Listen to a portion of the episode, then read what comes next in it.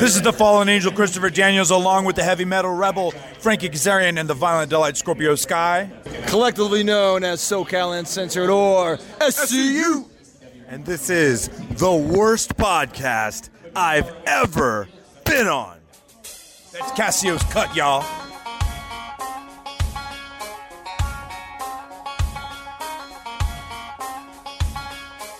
What's up, Candy Lickers? Pleased to meet you. Nice to know me. What you doing?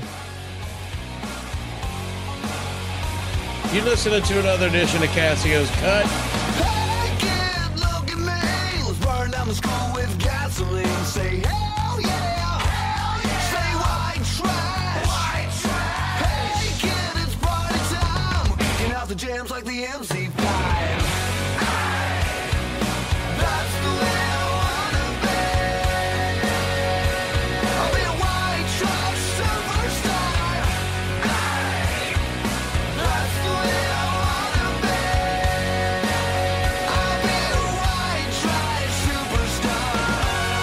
Joined by my special guest, wrestler extraordinaire Corey Hollis. What's up, buddy? Wow, not much, man. How are you? Great jacket. Yeah, thanks. I got an orange shirt on under it too, or a Brainbuster shirt on. Under Yeah. Yeah. What I go with? Uh, oh, I got the uh, Jimmy's Famous Seafood. Oh, I've never had it.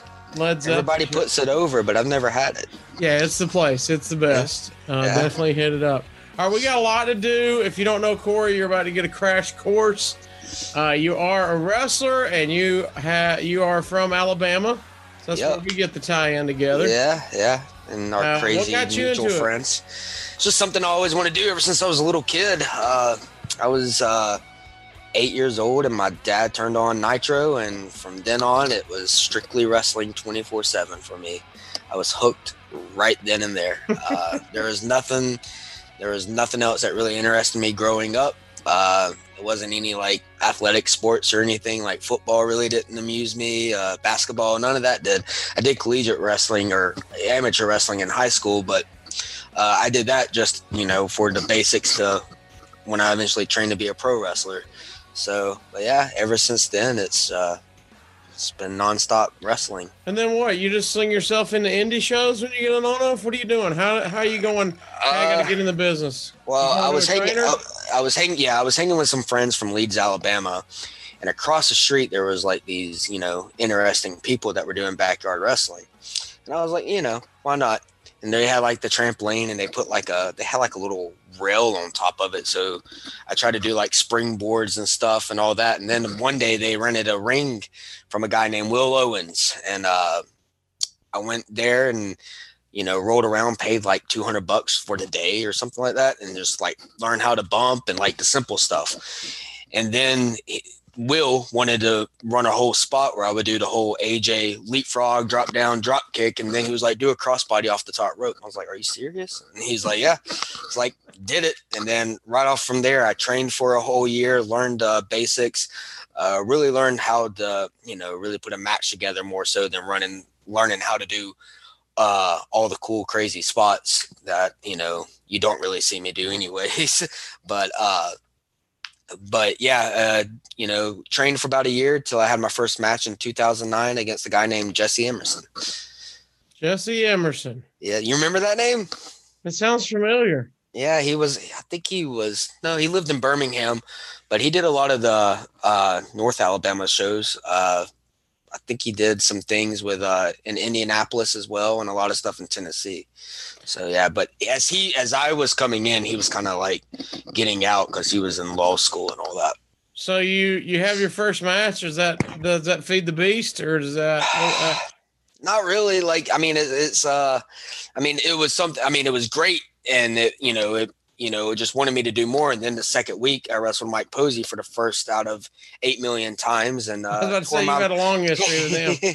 and tore my meniscus. And uh, Oh. so yeah, Second so- match. second match tore my meniscus the first time, and then uh, they Doctor Dugas, who works with Andrew, stitched it Yeah. together, and uh, and then I got to go to WrestleMania that year in Houston. Was it Dallas? Yeah, no, not Dallas, Houston. Uh, and got to sit in the skybox before the Shawn and Undertaker match, which was really cool. Whoa. Yeah, I was like sitting maybe five feet from Ric Flair during that match. And the one thing I remember from that, and it was like the week before I went to go have my surgery, is he stands up after that Undertaker Shawn match, which was probably the greatest WrestleMania match that is still talked about, you know, 11, 12 years later. Mhm. And he gives it a standing ovation. After he did it, everybody in the skybox did. Nice. And I was just like, I was just like that. That's like just the coolest thing in the world, you know. Yeah. So to get yeah, respect from your from your peers and your Yeah, guys who came before you, that's that's freaking sweet. yeah, it was cool to see him do that, and I was just watching because that match was unbelievable good. And, like that's a match probably I watch at least once a month, just trying Really? to learn something new. Yeah, I love that match. That that's one of my top favorite matches, especially since I was there live. And uh, but yeah, that was one of those you know moments that always sticks in my mind. I, I remember the entrance and everything about it. I remember the uh, Taker dropping on his head because the camera guy spot and all that, and the whole finish with the moonsault, Taker catching him, the tombstone. Always loved that. That that was just such a. They did all the cool stuff that everybody loves, but they did it right.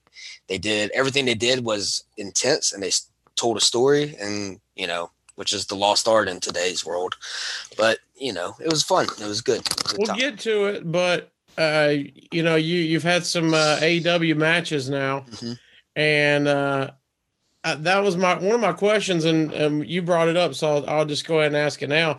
They mentioned on the broadcast that you're quote an old school guy. You want the old school way. You're. Mm-hmm. Ricky Morton's your your idol. Is that all them just making stuff up? No, no, that's not making stuff up. Well, yeah, that was feeding them stuff, but like the, I think I don't think it was Ricky. I uh, I was meant, you know, I was kind of mentored by Robert Gibson, and that's because Oh, he mentored Will Owens, and I got to know Robert and Ricky. But I have more of a closer relationship with Robert than I do Ricky. I love them both, Right. uh, but yeah, and I think a lot of that too comes with the fact that I'm good friends with you know FTR. Uh, you know, me and Cash have a long history of you know wrestling each other in Georgia and in the Carolinas and stuff. And actually, he was him and Day or Dax was my first uh, NXT match. Uh, so yeah, you know, I have a long history with them, and we both like all- three of us, and you know, a few of us more, all just think about the same of how the business is and how it should be, and uh, that's what we you know grew up watching was great storytelling wrestling.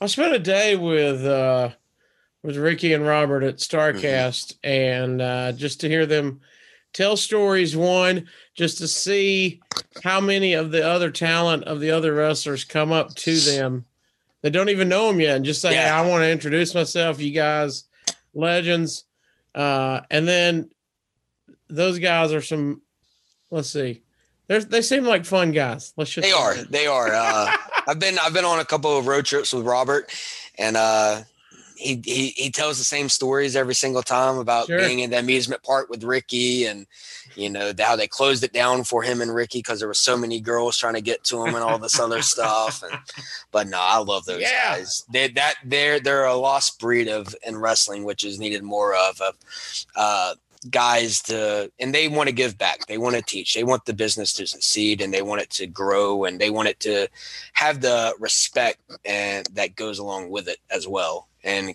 to continue that respect after they're gone so and still Yeah. wrestling yeah they're cra- and they still go and they can still go and, you know and, and they get and they get they still get the biggest reactions out of anybody else of the whole night They're going destroyers off the top rope like Yeah. just a couple weeks ago. I saw. I saw well, I saw the one he Ricky did over the weekend with his son. GCW? Yeah, yeah. I was like, good grief.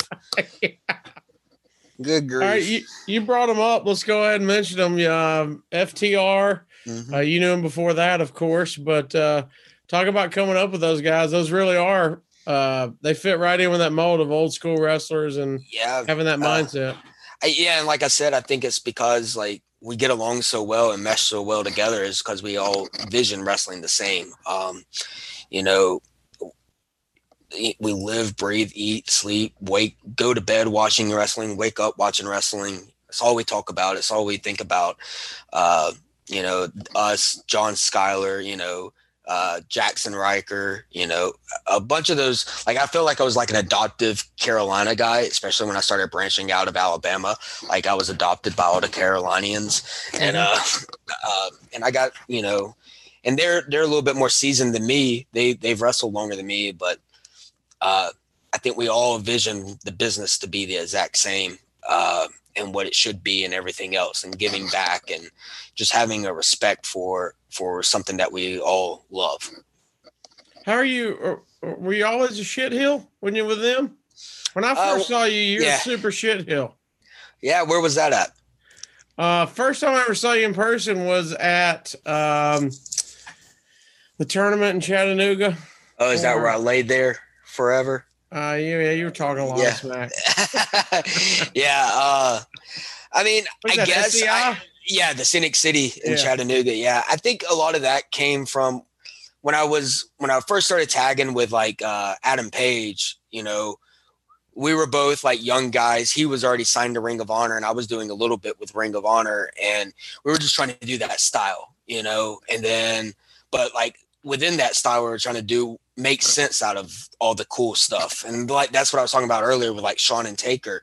They did so much cool stuff, but they did it in a right way with storytelling and selling, but they also Had a had this intensity. Yeah, they didn't look like they were just throwing things for just the sake of throwing things. Everything they did, there was no wasted movement in it.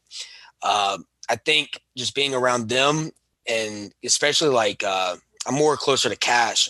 He would always he was going to Japan and Europe and stuff like that a lot, and, working with him, it really upped my game just because the simple fact of everything he wanted to do was uh, smooth, crisp. Not only that mechanically, but also uh, thinking five steps ahead of how the crowd is going to react to what we're doing. And I think what really turned the whole heel act on for me was uh, realizing that there was not a lot of guys on the independents really doing it. At, at- especially at like my age, my stature, and everything else, because most guys my size, they're out there doing all the flips and stuff. I think for me was okay, what's going to make me be one of the top echelon guys? And what's going to make me a top act? What's going to make me different from everybody else? That's going to be, you know, just being a heel. Like that's what, you know, the places we were at, that's what they were missing uh, was a real genuine heel that wasn't necessarily a heel on when that red light was on, but also a heel just in general.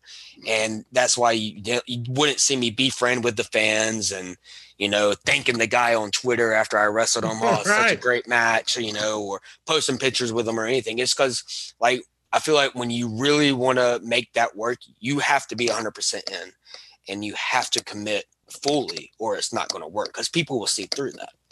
And that's why I think no matter what I do as a heel with my act now, um, and it took me a while to really, you know, get to, you know, that stature of everything. I think the reason it works is because I only allow them to see what I want them to see.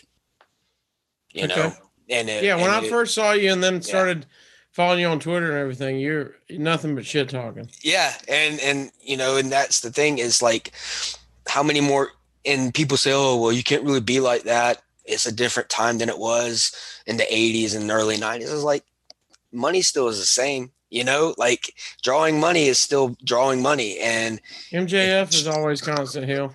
Yep, exactly. And, How'd and that work think, out? yeah, exactly. And if you think about it, you know, there's got to be someone to make the stars. And if you're not making the stars, who's going to get elevated? And that that's the thing that's I think is lost uh, in today's sport right now, especially on the independent circuit. And I think that becomes because there's not a lot of guys to help lead, and there's not a lot of guys to help groom the next generation because a lot of guys haven't been to a certain spot in their career or whatnot. And and it sucks for someone like me being someone that is in these locker rooms and I still need to be groomed and everything else, but I have really no one to go to because I'm the guy that everybody wants to come to for advice. Not necessarily have to come to for advice or whatnot, but I'm the guy that's, you know, been to all these places and done all these cool things. And yeah, but I'm still in the, on the independent scene, which isn't a bad thing at all. Don't don't get me wrong by that. Right. But I also think if I'm ever going to make it to the next level, I have to be groomed to be in that next level at the same time, if that makes sense. Yeah. So, So, his first big break, Ring of Honor. yeah, it was like my first year in. Um, it was in Louisville when they were still they weren't bought by uh, Sinclair yet. Uh, Cary Silkin still owned it, and they were still on like what was that channel? It wasn't Fight Network. It wasn't. I can't remember. It was a Um, but it was at OVW 2010. Yeah. It was me and Posey versus Adam Cole and Kyle O'Reilly, and um, and I remember the match before us. They went way long, and uh, we we had like a seven minute segment, and it got cut down to three. And so, as a 20 year old kid, first year in the business and everything, you know, it's like, holy crap, what do I do? I want to get all my cool stuff in.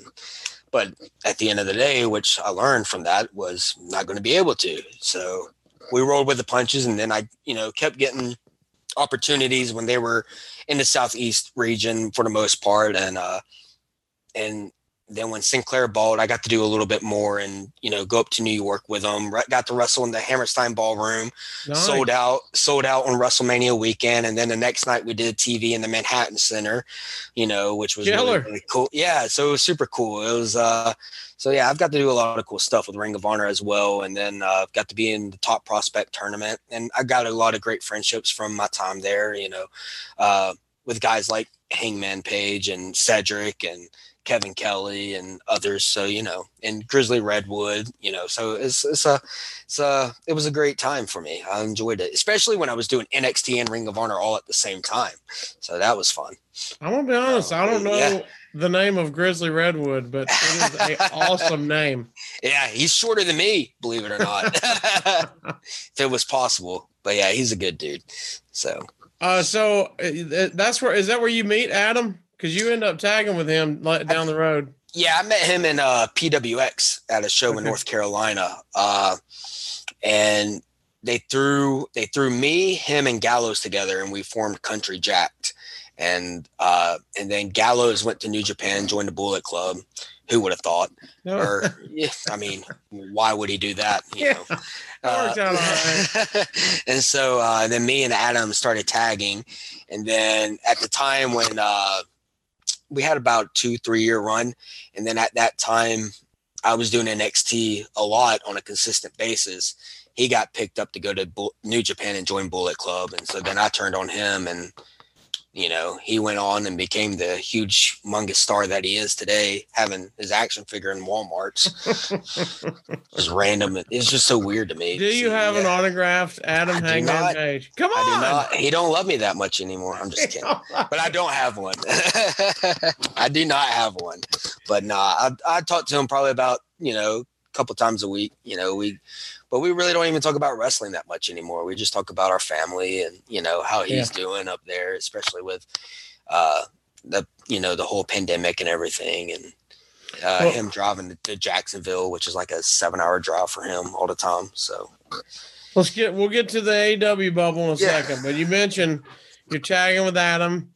mhm. Uh Splitsville, you are now, like you said, getting a lot of time with NXT.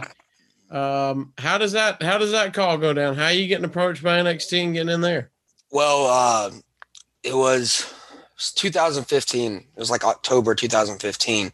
Me and my friend John Schuyler, uh, who everybody might know, uh, we were the bruiserweights. Uh, we get a text from uh, Cash saying, "Hey, send me some pictures and your email real quick."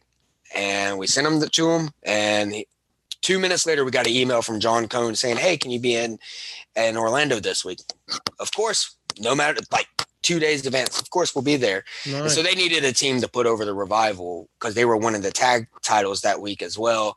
So they needed a team the next week to you know make them look really good. And we had about a six minute match, uh, and then from there it just it became like a thing where we were just going pretty much once or twice a month for almost a year, year and a half. So wow. yeah, it was pretty fun. And uh, and at that time, there was there was weekends where uh, we were doing Raw and SmackDown, and then they would tell us at Raw and SmackDown, "Hey, can you be in Orlando this week for NXT?" so we would drive. From, well, I remember one time we drove from Knoxville to Orlando. And then I had to be at Ring of Honor the very next day in Nashville, and so drove. We drove to Orlando, then all the way up to Nashville, and then we would have like a couple days and they're like, Hey, can you be at Raw in Greensboro? And we're like, We'll be there no matter what. And uh, so yeah, we got to do a lot of pretty cool stuff with that. And then they gave us some cool opportunities, booked us for WrestleMania weekend in Dallas, which was a real fun time. Uh, uh, got to do the whole WrestleMania access thing. Got to actually wrestle on WrestleMania Sunday, uh, which was Wow. really cool. But it was like at eight thirty in the morning. But we were like the vaudevillains last match before they were called up, which was fun.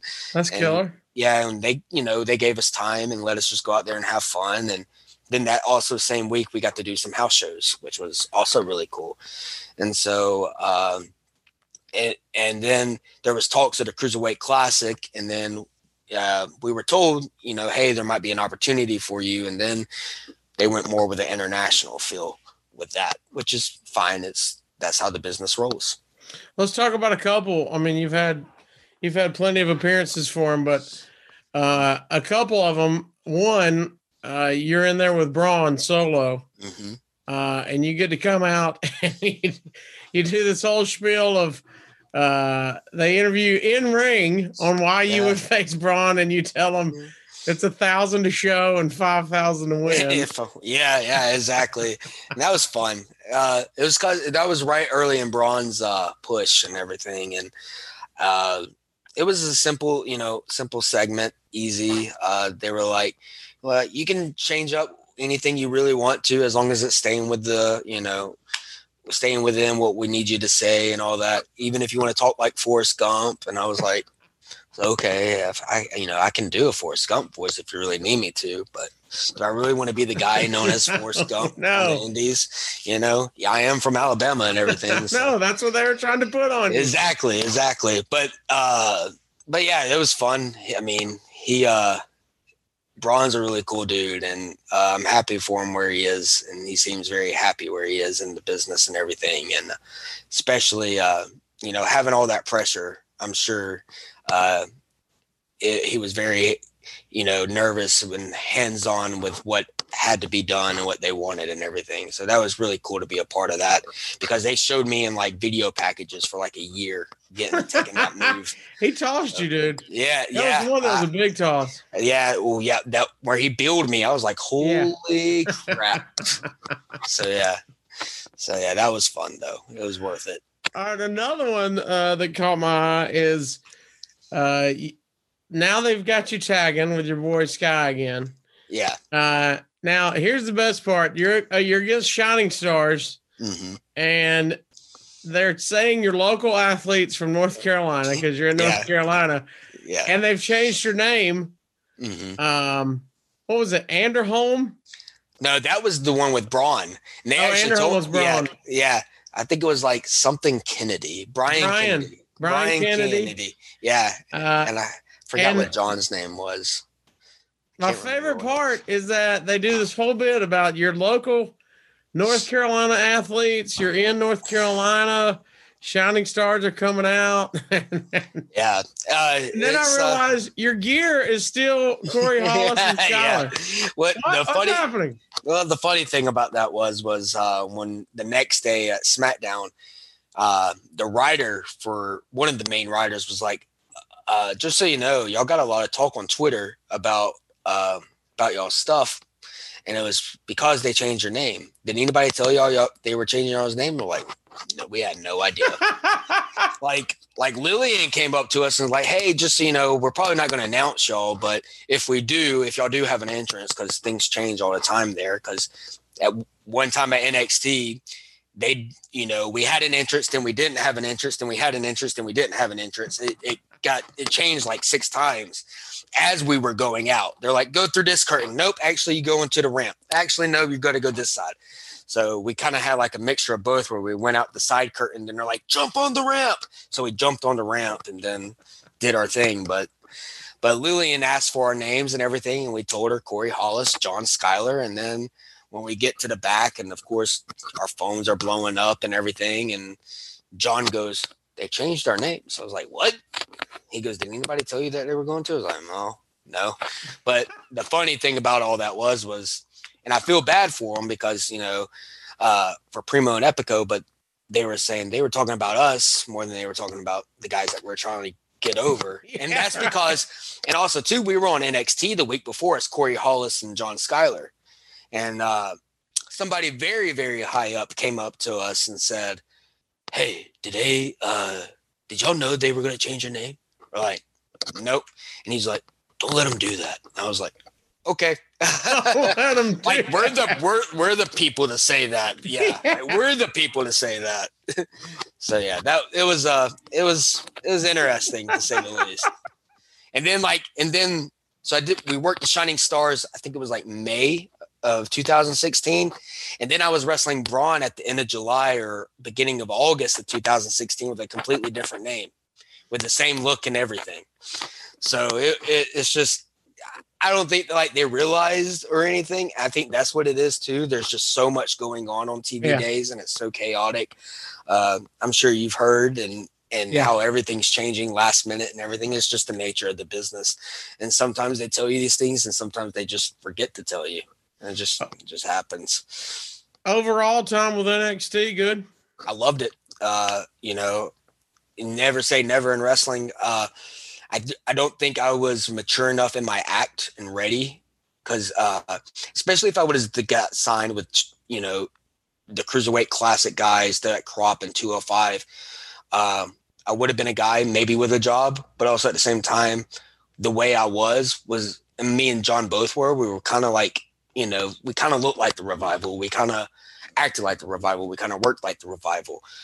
So I think uh, if that opportunity came to us then and there, we could have easily fell to the wayside, and because they don't need another shorter revival act, you know what I mean? Yeah. And I would have been just a guy in catering, and that would that would make me depressed. Uh, and that's the thing, you know, you you strive in this business. You always want to be creative, and you're always thinking about the next thing that you can do, and you're always thinking about the next the next show. Um, and if I was just a guy just sitting in catering every week, I'd be, holy crap, you know, my, uh, it wouldn't be wouldn't be very happy. You know, you Yeah. would have that dream job, and then you hear about you know how these guys get and everything. And but I would like I'm a guy that I want to work for my money. I want to.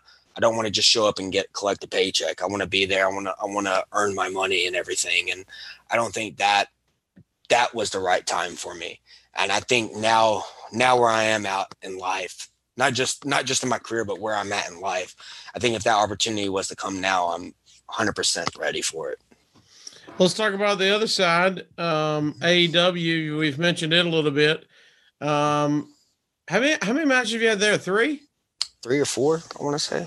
Um, I know you got Scorpio Sky was a great match. Mhm. I Mhm. thought I had put a- you over really well. yeah, that match was really really fun, and I got to have a lot of input in it too. And uh, and it and it also depends too. They tape Dark literally right after they do Dynamite, and uh, sometimes there's eight matches, sometimes there's sixteen matches, and then you're going out there all the way till one o'clock in the morning, and you're like dead tired, you know. But the match with Scorpio was a lot of fun. Um, wasn't happy where I was like physically, uh, but you know that's all it was to change that gear for me to get back on track with all that. And uh, I think now, if the opportunity was to come, I'd be 100% ready for that as well. But yeah, uh, got to have a lot of, you know, time uh, hanging around because there's a lot of people there that I've already worked with on the Indies or, or actually in NXT and, and whatnot. So there's a lot of folks there that I know, and a lot of guys I've already already had great matches with. They just haven't been seen on a global scale. Right. You've also um so right now, I I mean everything's fantastic. Yeah. You're on fantastic ground with AEW. Yeah, oh yeah, hundred percent. Yeah. Yeah. it's just like right now. Uh, me and my wife, we just uh, bought a house. Uh, you know, we got some things coming in August. Congratulations. Thank you. Uh, and so, um, but you know, right now I'm, you know, I want to be home. Uh, you know, with her, uh, I don't want to be too far away from her. And uh, but when the time's right, I'm more than ready. And it's just uh, getting there. You were there no, you were there in the bubble. hmm How weird was that going into we got to get down there, we got to get in the bubble, now we're wrestling and you know, only facing one way. Was that were they letting crowds in yet or was it still just the No, I think the very first, the first time I was there, uh, it was the first week of them doing it in Jacksonville with no crowd or anything. I was And right out of the gate there. Okay. Yeah, yeah. They they weren't testing yet because it was the first week and it wasn't. We didn't know as much as we do now about it, and Yeah. uh, So I, like I flew to Orlando and I stayed with Cash, and then I drove his car to Jacksonville. Uh, they pretty, you know, they let us change in the locker room, normal and everything, and then then I just drove back to Orlando to his house. The second, the second and third time, uh, get down there, you got to get tested and all that. Get the finger prick, which is no biggie for me being diabetic. I prick my finger like eight times a day, and so uh, we do that, and then now it now it's you know now what we know with with COVID, it is more more strict and everything, which is trying to keep everybody healthier and everything. And now they yeah, right when the last time I was there was August, and that's when they were letting crowds back in. Very limited though. So How was that feeling when you're you're first down there with no crowds? Is that it I mean, is it- kills your adrenaline. You know, I was about to say it's Yeah. gonna be. I mean, you're excited. Hey, I'm getting a I'm getting an AEW Mhm. match, but I got nothing to feed off of. Yeah, exactly. And that's and, and that's what we live off of is feet reacting. Yeah. This is what this is what makes this business great is reacting to the audience. Uh even even, you know, with the confines of television and everything and you have to do things a certain way, but also at the same time that adrenaline of that roar of that audience, that's what keeps you going and keeps you and especially like I said earlier, 11 o'clock at night, no crowd, you Yeah. know, you're you're already you've been there all day, you're mentally drained, tired, and all that. But also at the same time, it's a great opportunity. So, like, how do you maximize that? You just kind of like, for me, I always try to think about what the commentary would say in between the things that I do, you Yeah. know, and that and that's kind of like what helped me, like especially with the times with no audience, and then they started letting wrestlers, you know, be on the side, and that kind of helped. And it was like it was kind of like weird because it was kind of like doing like school matches or seminar matches, which you know, which I've done plenty of, but it was just it's still eerie. But you know, I can't wait to the day that we can just have crowds and everything and just just go go all out again.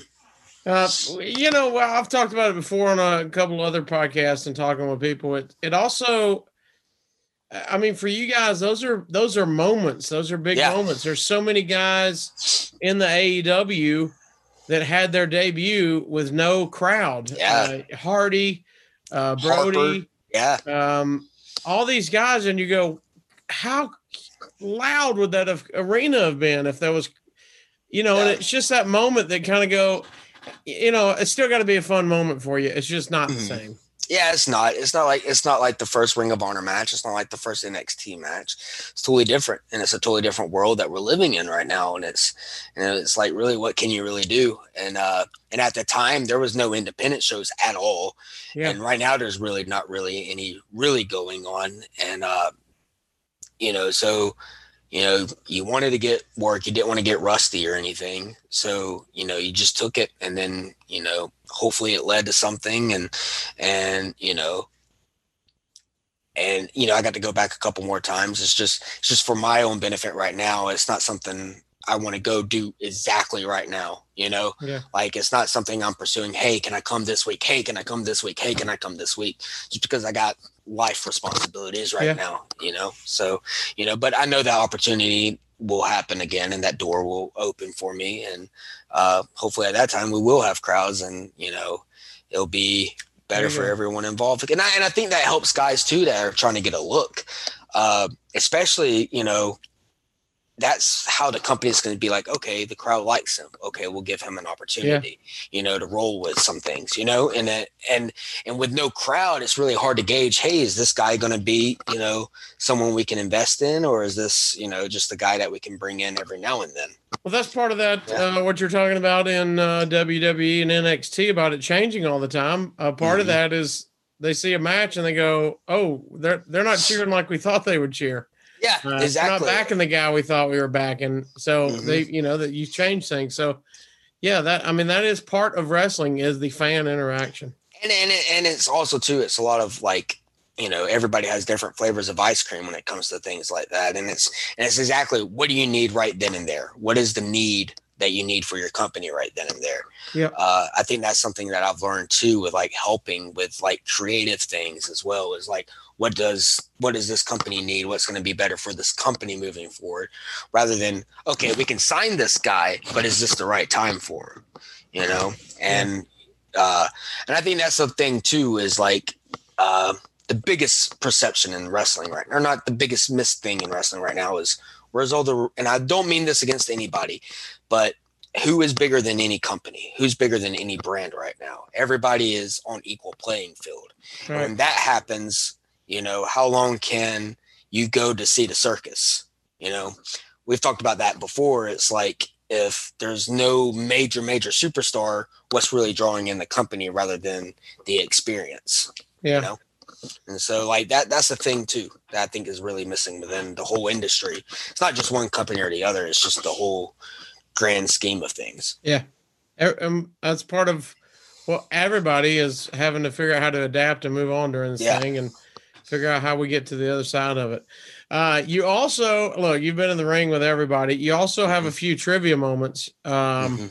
One, you tell us about your trivia moment with Undertaker. Okay, so uh it's pretty fun.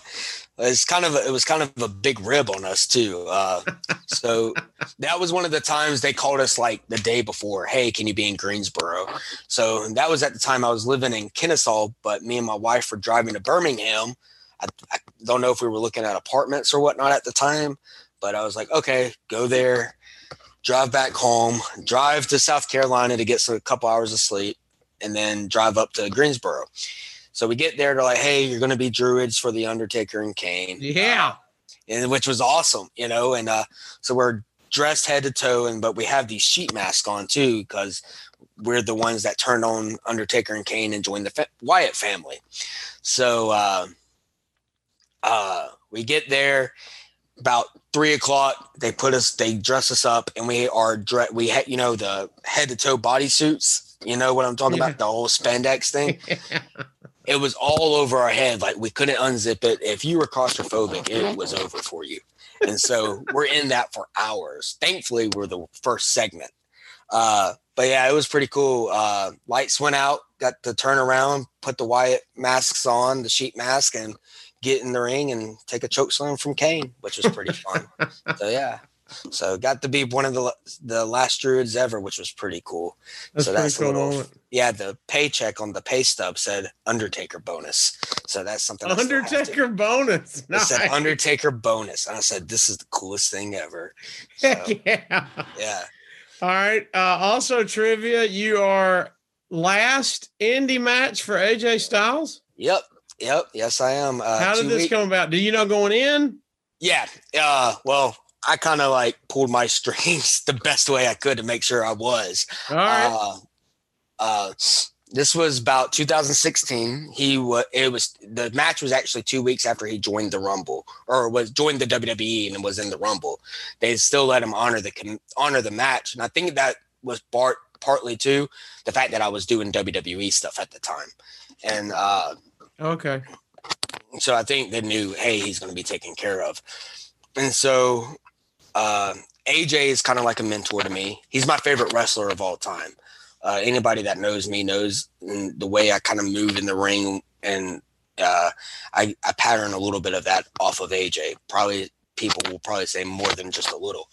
Uh, but that was my ultimate dream match, man, and and it was the coolest. You had never worked with him before? I did a tag match with him, like right when he left TNA, but it was it was the first time doing one on one, and uh, he was the person that gave me the confidence to do to become a professional wrestler. Uh, I Hmm. remember I was like twelve or thirteen. I ordered a TNA pay per view, then got yelled at by my granddad for ordering it. But that the first time I ever saw him, I was like, if he can do it, and he's got that southern accent, and he's short, he's not big, and he's from Alabama or from Georgia, I can do this too. You know what I mean? And so that kind of and and uh and so I've always looked up to him and he's so he's been such a great dude to help me out and everything and so that was the match I tore my meniscus the second time in, and didn't realize it till after the match and uh then uh my first match back was WrestleMania Access uh but yeah, it was super cool. It's a real moment. My mom was there. Uh, AJ told her some things that made her cry in a good way. Nice. Um, and so, but yeah, that was a very special moment that I really hold, you know, dear, dear to me because, you know, getting, getting to wrestle your hero and especially it being his last independent match, and it's going to probably be ever. Uh, you know, and being able to be that guy, and you know, he didn't have to do it. He could have signed with WWE and just done the house show, you know. But he wrestled me, and then the next night was his first house show match, and so uh, Killer. yeah, so that that was super cool, and I'm super honored to have that moment. I mean, if you had to, if you had to box one up for the Corey Hollis, who's That's Corey it. Hollis? Is that it, or is there another one? Uh hmm, man, I don't know. I think for me, I think yeah, because like that that's the little boy in me, man. That was it, you know. Like Yeah. To some people, that's their Shawn Michaels, you know. Like to, that's my Shawn Michaels, you know. That's that's my that's my Ric Flair is AJ, you know. Uh, so that's that that's so cool. I think anything that could really top that to me would be able to do it on a grander stage, and Yeah. uh, who knows if that would happen? I, I mean, that's you know, that's in God's hands. But also at the same time, it's uh, it's it's the coolest experience that I've got to have so far. And this is coming from somebody that's been on every television show. But I wrestled AJ in a small town gym uh, in middle of nowhere, Georgia.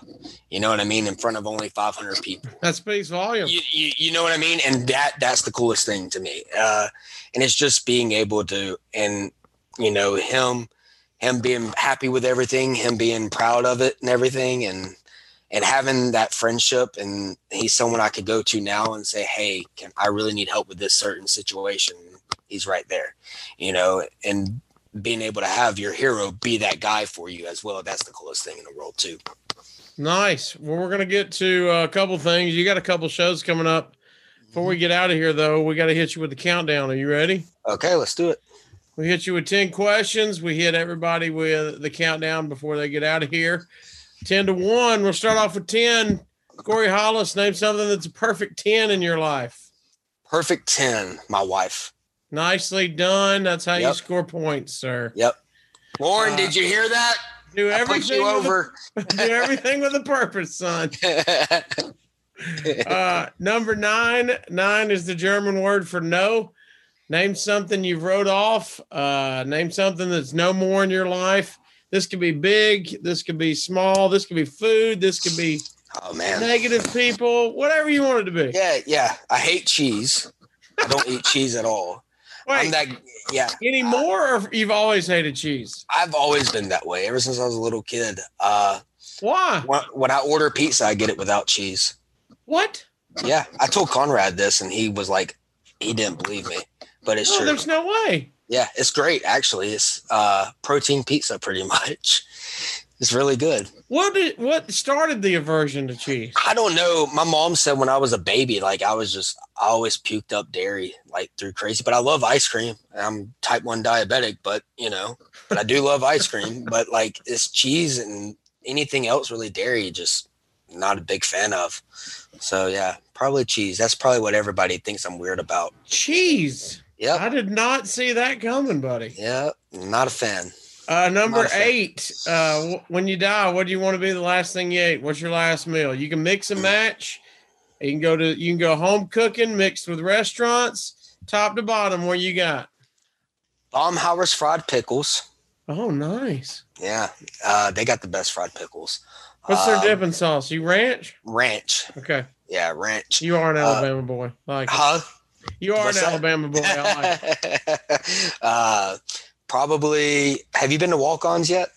No, They have this awesome buffalo chicken sandwich. where's Dude, that? it's like the Walk-Ons. It's over in uh, it's over in Inverness now. Over Okay. on 280. Next time It's you're in in, the town, Birmingham area for everybody. Yeah, I'll take you next time you're in town. Bring it. Um, uh, mm, if I had a working pancreas, my mother-in-law's ice cream Oreo cake, which is amazing. Okay, we're get, we got we got so many side stories here. Yeah, Grandmother's Oreo ice cream cake. Did I say my grandmother? I meant my mother-in-law. Oh, your mother-in-law's. More more bonus points. Yeah, mother-in-law Oreo ice cream cake. Yes, That's strong. it's to die for, and I might die. Might have. That's your last meal, might as well. Yeah, yeah. Now let's go back to uh you having a working pancreas. Yeah, type one diabetic. So you, the the Oreo ice cream cake is going to put you over the edge. That would. Might kill me twice. Has the uh has the diabetes ever affected the wrestling? Uh, no, not really. Uh, I, there was one instant in WWE where uh, I don't want to go into specifics because it wasn't me, but it was someone else. And that like last minute, they're like, "Hey, you need to bring all your diabetes medication." I was like, Oh, "Okay, wow. no problem." There was like this whole like I felt like I was being interrogated about it, and not in a bad way. I, I completely understand with the whole wellness policy and everything. Um, but they're like, this all under control, right? And I was like, yeah, I've never had any instant, you know, I've never had any like bad issues with it. I've never passed out because I'm diabetic or anything else like that. Uh, it's always been something that I have always tried to manage and control. Um, and I was diagnosed right when I was going into high school at the age of 14. Uh, Wow. so the only other type one diabetic I know is Kyle O'Reilly. And uh, if we were to ever have a tag team, we would probably be sugar free or something like that. Sugar free. The insulin IWO. You need an insulin world. Insulin, order. I, yeah. I have diabetic club shirts like the Bullet Club shirts. Yes. Yeah. Tell them where They're they great. get those. Where can they Uh, get those? I think Billy had them. I don't know if I, Billy was the one that got them. Slide your Uh, DMs yeah, and you find yeah. one, right? Yep. Slide in my DMs and I'll get uh my friend Billy to uh, get them to you. Billy. Yeah. All He's right. going to be so happy now. Number seven. Uh, what'd you want to be when you were seven years old when you grew up? uh, pro wrestler. Boom. There you go. Is there never a backup plan? I told my mom at one time I wanted to be make people laugh or be a brain surgeon, and she she prayed every day for brain surgeon, and it did not work. that was one of those unanswered prayers that she always asked about. Man, I don't know. I mean, I have a strong love for fitness, but uh, and I also do some personal training on the side. But I mean, wrestling is is my. Heart. That was it. man. Yeah, that's it. All right, number six. Let's go back six feet under. How do you want to end up dying? How do how you want to go out Oh man. in ring? Oh man, no. I don't want to be. Don't want to be that story. Uh, in my sleep, old. There you go, So, peacefully quiet, Yep. No drama. No. Five five finger discount. What's the last thing you stole? Ooh, had to be little. I don't remember. You got to steal stuff from hotels. Yeah, I have. I probably stole some pillows. Probably some Pillows. Pillows is a Who good wouldn't? steal. Who wouldn't? Well, Maybe- steals- I've definitely, I've definitely stole some towels from a hotel, and shampoo. yeah. well, now you're clearing them out. Well, And well, some tea, and maybe a a- TV. maybe a TV. Did you take anything from Cash's house when you crashed with him? he gave me a bunch of shirts. he, He got mad. him- He got mad. He got mad at me one time. He goes, "Did you take my orange shirt?" I was like, "No, I swear I didn't take the orange shirt." Please And- tell me and- that's the orange shirt you have on right now. No, it's not that one. This is the That would be Brain. Busters one. It would be. By the way, guys, I did. That's a heel move right there. All right, Yeah. number four. This is a gonna bomb with you because you are a diabetic. Uh, I do ask the top four little Debbie's of all time. Have you even had a little Debbie? Or Mm. Yeah, of you over course. the edge? Yeah, I love Nutty Buddies. That's counts Okay. as little Debbie, right? Yeah, Nutty Buddies. Uh, I like the Christmas, the Christmas, Christmas cakes. tree cake. Yeah, when my blood sugar's low, I'll go ham on those. Um, You got a, you got Uh, Star Crunch, fudge round, oatmeal cream pie, honey. I love oatmeal cream pies, uh, and probably the Star Crunch. Star Crunch. I love I love chocolate and caramel. Yeah. Um, all right, we, we got you down for that. That was better than I thought you were going to do for diabetic. What was you gonna say? I What thought you you no, I thought you weren't going to have any. Oh well, you know, I'm not a communist or anything. I mean, I talked to a couple people, Bischoff and a couple other. You know, they're like, I'm not touching stuff. Oh, that's uh, bull. They gotta be liars. All right, number three, uh, three albums on a deserted island. So you're not you're not telling everybody like getting an argument that these are the best albums ever. These are just you got to listen to these forever, so they're gonna never get old. These could be compilations, a live album, whatever we want it to be. Three albums on a Let me deserted look island. real quick. Let me. Can I look real quick? Yeah, Uh, George Strait. Okay, which one? Uh, probably. Well, he's got a best of oh, one. yeah, greatest Yeah, hits. Good I think I like the one where he's live at AT and T Stadium. Okay. That's one of my favorites. Um, Lil Wayne, uh, the oh, the Carter Four. Carter Four's a good jam. Yeah. Yep. Um, and last one. Hmm, what was I listening to during the gym? Kid Rock, his first album. First one. Yep, All right.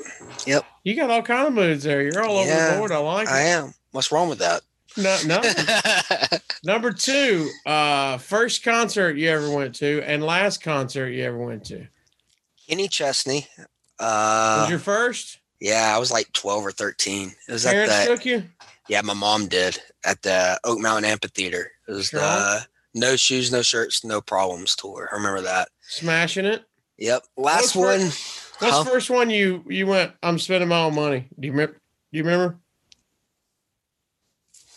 I don't hey, I don't ever care. spent I'm my going money. to this by myself. Yeah. Oh, by myself? Ooh, no, no I didn't. parents. I didn't go by my. Oh, without my parents. Hinder and Mötley Crüe at the BJCC. There we go. Hell yeah. That's one you gotta get. I'm going by myself. All right. and I think think the last one I went to was Lee Bryson Catal- Catalytic Three, Cadillac Three, or whatever. Cadillac three. Yeah. Yeah, I think that Where was, was that? Right before pandemic or what? No, that was years ago. It was like 2014, maybe. Oh, so that, Uh, Lee, was, yeah. Lee was young. Yeah, I was about tw- yeah, I was about 24. So yeah, it was at Iron Horse. right, Iron you gonna- City. Really? Yeah, Oh, nice. That's a good venue. Yeah, yeah. Is that still open? I don't know, but why does anybody run wrestling there? Look at you. Did you just think about it? Why doesn't anybody run wrestling there? I'm gonna call Conrad when we're done with this and be like, "Hey, I got an idea." So All right, one. I'm gonna let you. You could get heat for this, or we can we can we can take something out and change it up. Mhm. I had planned most overrated wrestler according to Corey Hollis. uh, most overrated wrestler. I think. Can we go with most overrated style? Most whatever you want to bring heat Yeah. on. I think I think the biggest issue in all of wrestling right now is guys uh I don't want to say they copy, I don't want to say anything like that. I want to say they don't know who they are as a performer. They don't have there's not a lot of drive. I think a lot of people are complacent where they are. Um I think there's no I've we've talked about this before how I said there's not a lot of fear of respect for the business. And I don't mean that in a bad way. I don't mean like, but like a respect for it that this is our passion. This is what we do. This is who we are. This is what we're labeled as. So let's treat it with so much pride and dignity that we can rather than let's just uh, go out there and say wrestling is for everyone. It's for everyone to watch. It's not for everyone to participate in. Uh, go out there, uh, and you know give the audience their money's worth. Yeah. you know what i mean? I think i think the biggest thing is now is everybody's too afraid to take chances. I think everybody's just too complacent. Chances Um, in what? As in their character or their, their character character more so than anything and and dare to be different. I think everybody follows a certain pattern especially with their matches um i think guys think they're going to get over and become stars by what certain moves they do but everybody does everything now you know what i mean? Yeah. what else can we do you know like physically what else moves can we come up with? And there's always going to be a new move that will be you know come up with that will get over for years and years to come but also at the same time you know like i said earlier where are the real superstars. Who's bigger than the brands and there's not Mhm. there's nobody. Um you know now it's and and it's and it's and it's harder. And, it, and i'm not and i'm not trying to use that as an excuse but it's harder for the performers to do that. But also at the same time is what's going to what is it and who can it be to open up that envelope and push it further and further and further like no one else has done?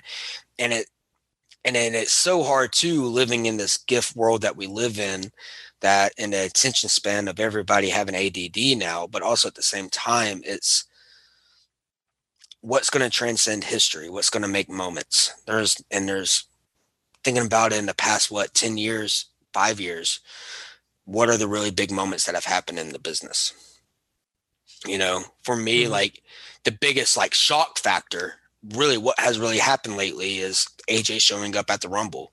And that's Right. something everybody pretty much knew was going to happen. Yeah. You know, but like other than that, what has really like moved and transcended and changed the business in such a certain way, such a big way. And you see all these people get into all these movements and everything and all that stuff. And and and it and it becomes completely out of the realm of what pro wrestling is. And people get away from what pro wrestling is. And at the end of the day, pro wrestling is all about storytelling. It's all about selling tickets. And I know we don't can't really sell tickets right now, but it's all about selling tickets and making stars and making moments and making memories.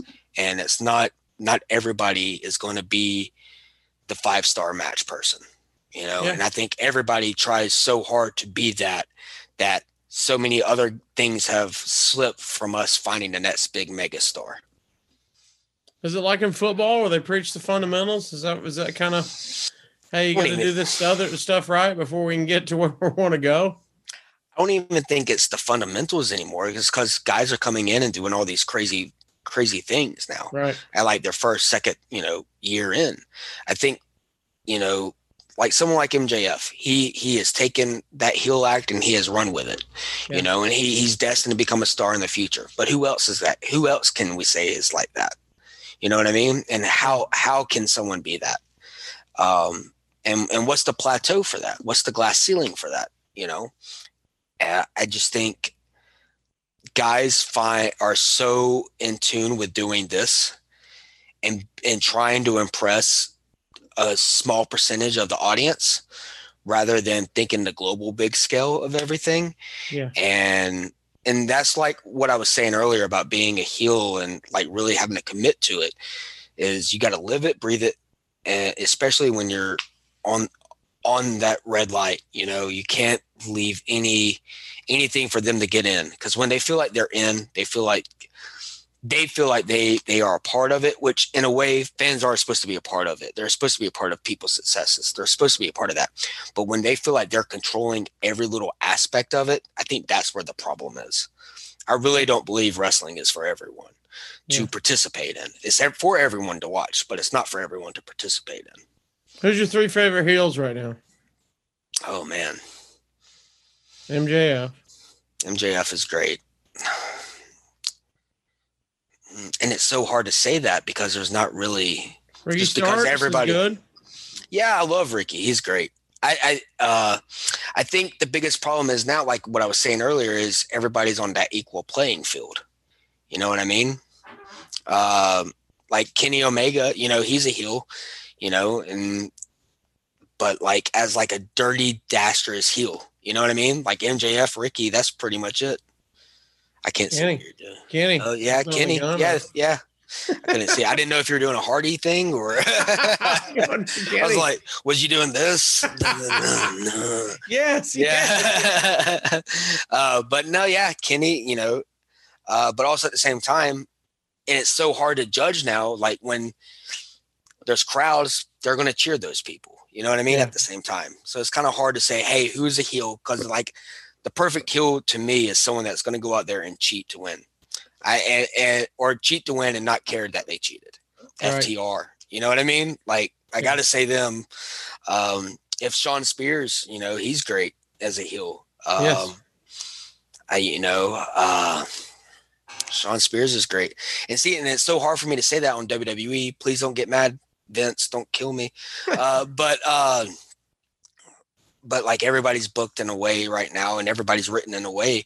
Everybody is equal playing field right now, and that's the hardest part of it all. And, and I think once we have crowds again, it'll change a little bit. Like I Yeah. think that meter will, you know, shift a little. I was about to say, I think that's when guys are going to start shifting a little bit. And Yeah, and I just think that, and I think they're just trying to. I don't want to say get by, but you know, I don't think it's really hard to put in your best effort without those crowds.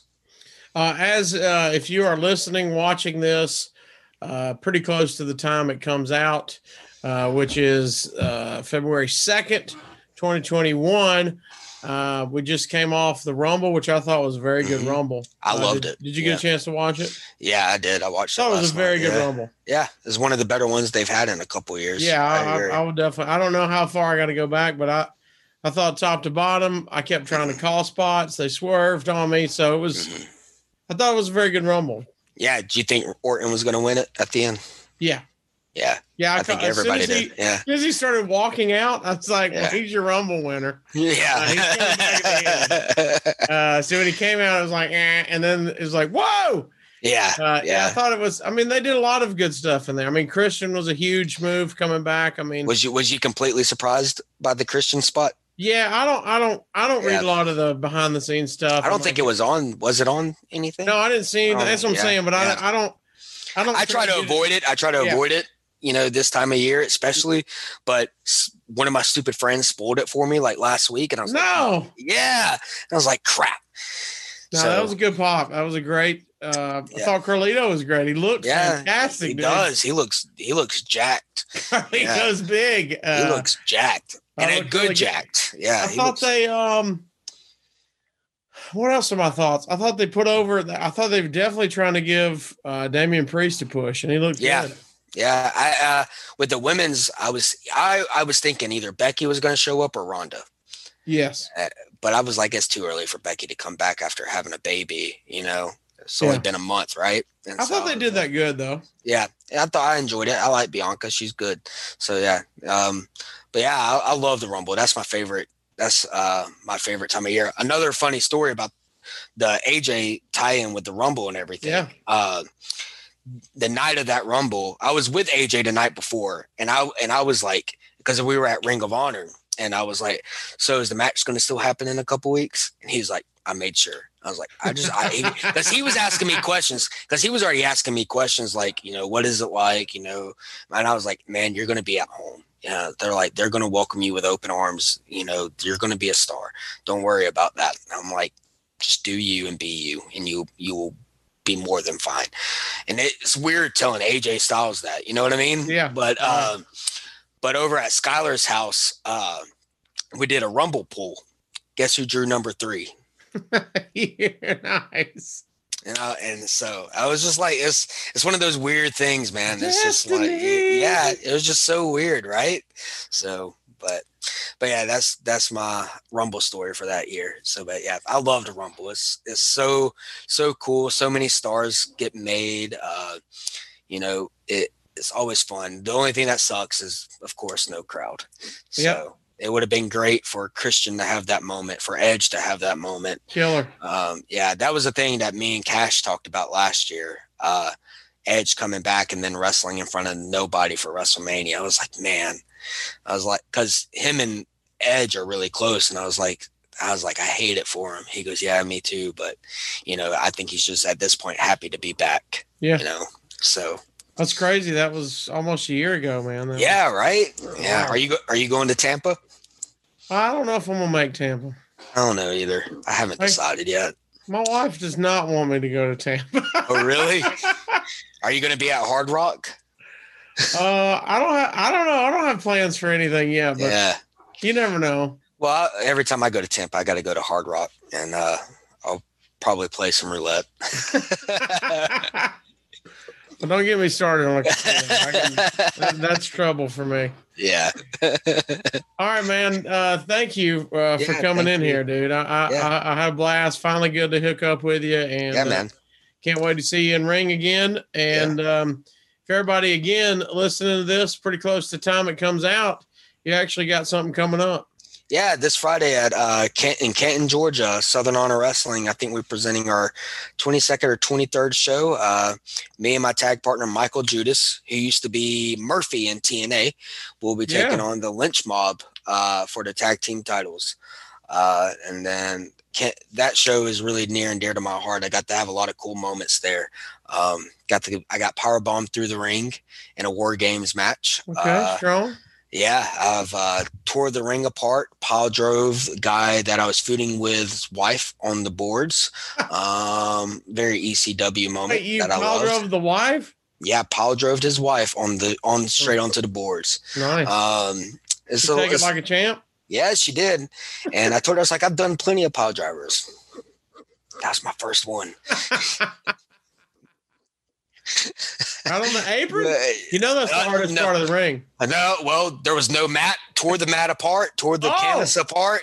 It was just so all you saw was the boards and did it straight in the middle. So yeah, um, that, that's a cool show too because I got to be a part of. Uh, Jericho and Kenny Omega showed up there right before AEW started, and got to be a part of that big old brawl, and that was fun. I have a lot of fun at this show, Southern Honor Wrestling. It's something I'm very proud of, um, not just in the ring but behind the scenes. Got to I've had a lot of cool moments there, and uh, uh, it's my favorite place to be right now. I gotta ask. I want. I need to see if you've got wins over any of my previous guests. Do you? Uh, Co- have you have you ever uh, been in the ring with Cody? uh, I've interfered in a match and I took a disaster kick from him. So yeah, Uh, Cabana Man Dan. I think we've been in some rumbles together. All right. Probably thrown him out. Yeah. Mance. Oh, Mancer. No, I don't even think I've ever met Mance. What? I don't think I've me and Mance have been in the opportunity of ever meet. We gotta could get. be We gotta wrong. make that happen. I could be wrong, but I don't think I've ever met him. Well, don't ask old sir. Mancer. He don't remember who he's wrestling. I don't. Yeah, me neither. Sometimes I'm the same way. CTE is very real. Just ask the wife that you gave a pile driver to. yep. All right, dude. Tell them how they can follow you on uh, social media. Uh, I'm on Twitter at uh, Corey Hollis. I'm on Instagram. I think it's at C Hollis three. Um, uh, not on Facebook, but I have Twitter and Instagram. And uh, if you tweet me, I'll probably say something mean right back to you because I don't Perfectly done. Go find him. Slide in the DMs. Get you a diabetic club shirt. Diabetic Club Uh, shirt. I have a pro wrestling tees uh, store. That's what we Uh, need. Yep. Just Corey Hollis. Yep. Just Corey Hollis on pro wrestling tees. I think I got four or five shirts on there. So There you go. there you Go go. get the man. Go get some merch from the man. Uh, thank you, Mhm. dude. Been a Thank you, blast. man. I can't wait to see you again, man. Yeah. man. Thank you. Adios, muchachos. I don't speak Spanish.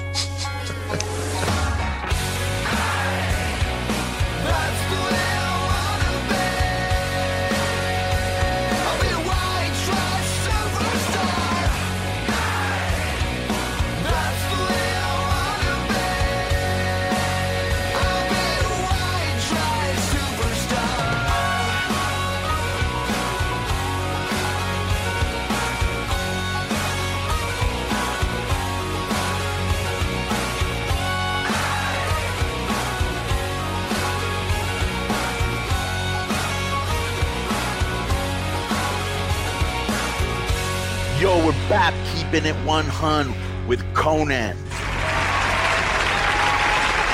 The mighty, mighty DI.